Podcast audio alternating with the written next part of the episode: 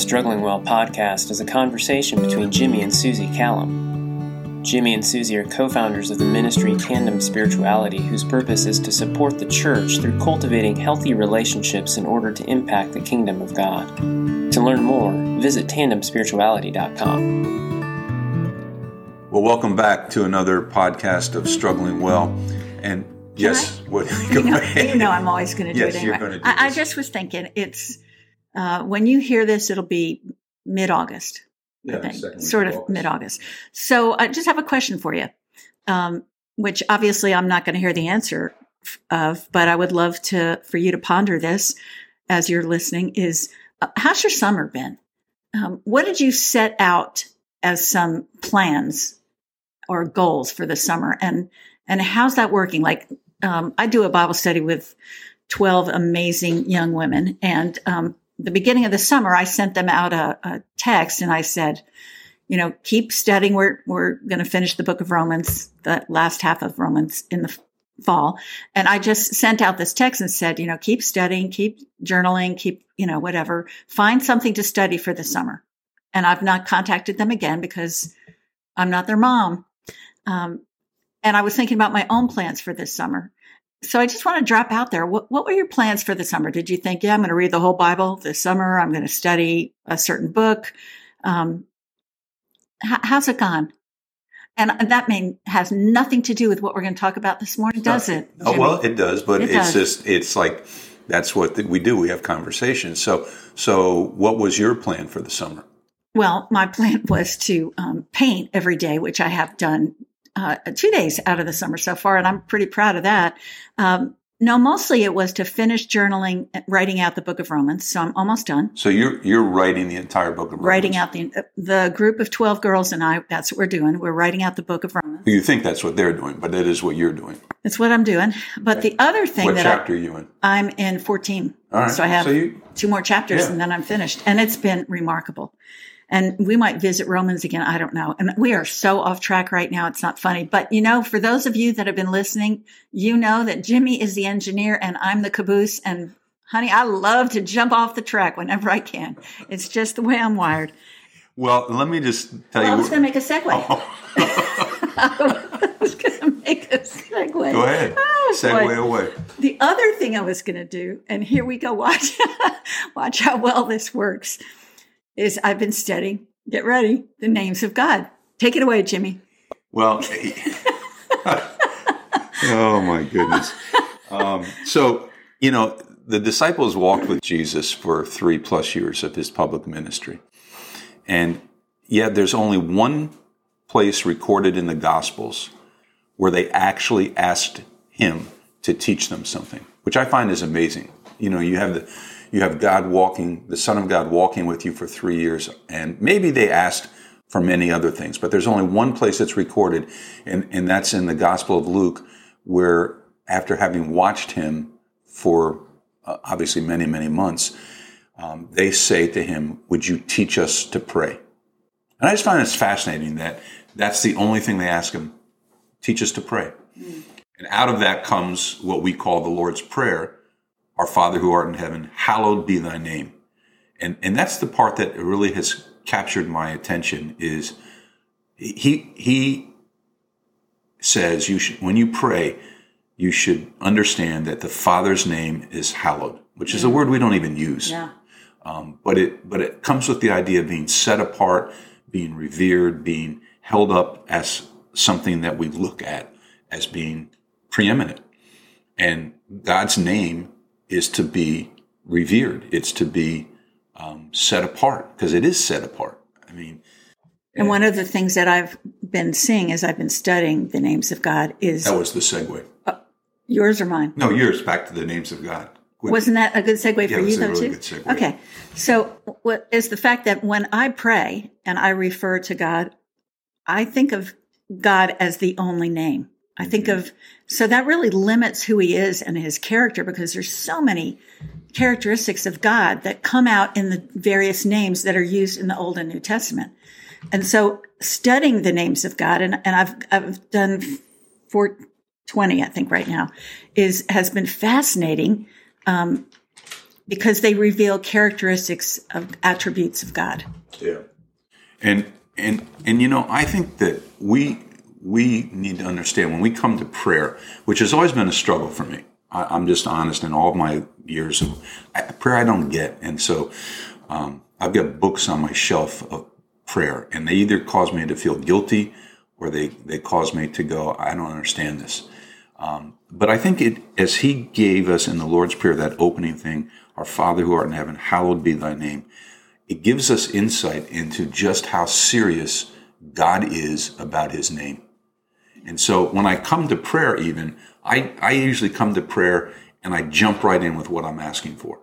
You know, you know, Father, I got a friend who's suffering with an illness, and would you please help them? I've got, um, or somebody comes to you and says, "Would you pray for me?" And so immediately I walk right into prayer, as opposed to sitting with the name of God and understanding how significant it is and should be to me, but how significant it is to Him.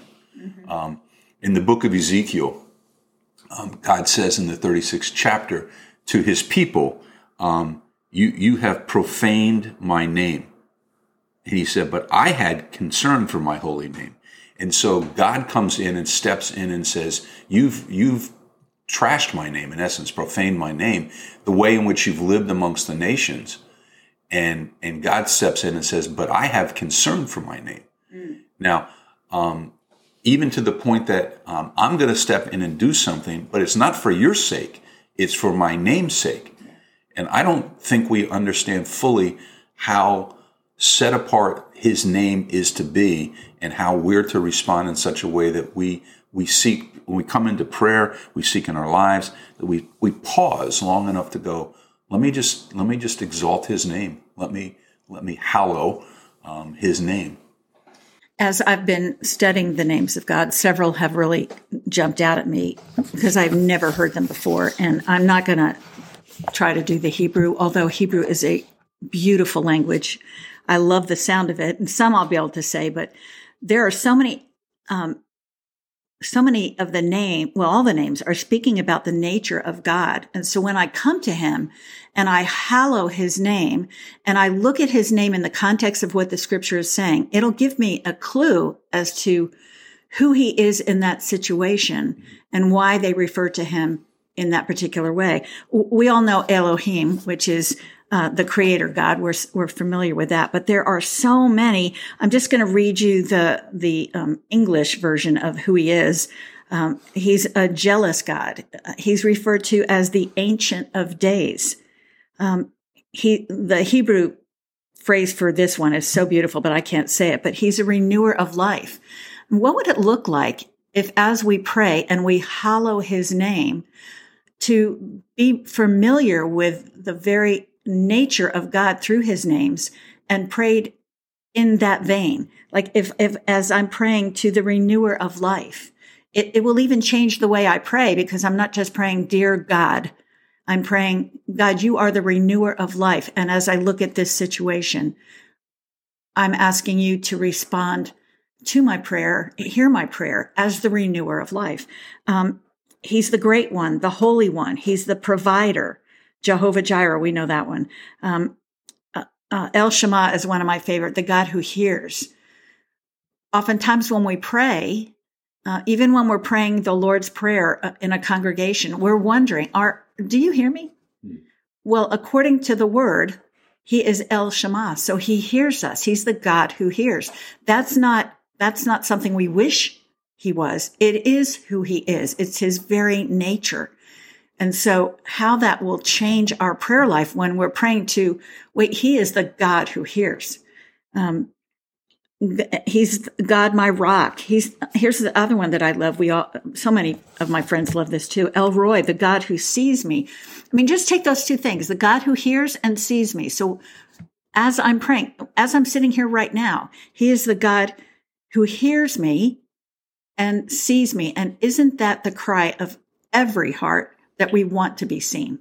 Yeah, and so when you take that and take it back into the context of the Lord's Prayer, which is primarily there's there's a lot of petitions we we ask him in the Lord's Prayer. Give us this day our daily bread, forgive us our sins.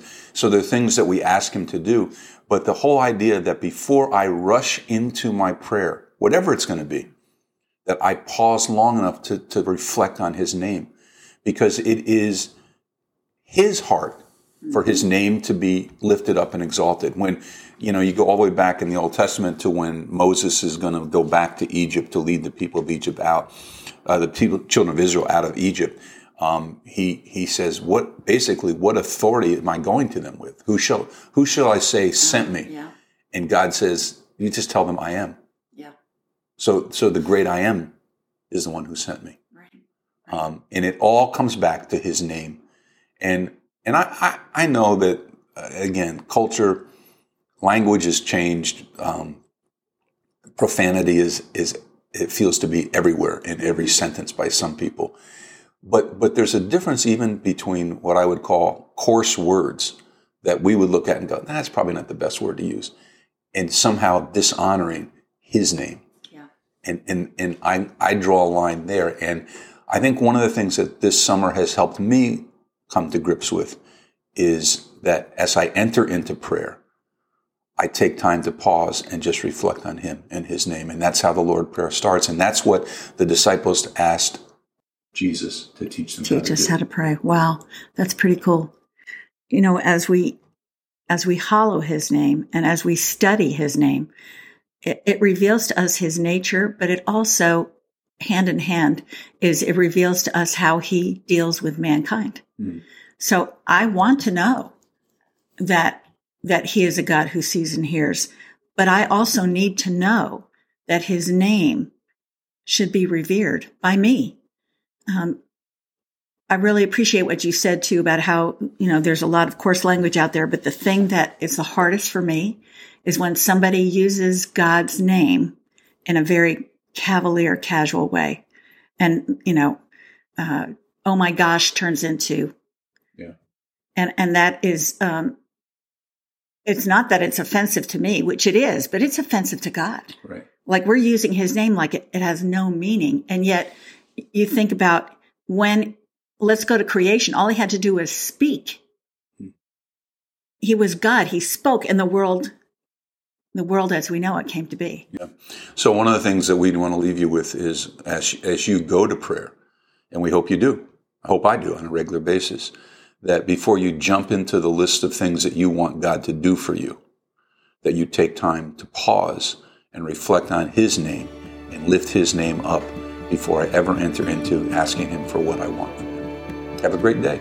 thanks for listening Thanks for joining us. To learn more about the Struggling Well podcast, visit tandemspirituality.com.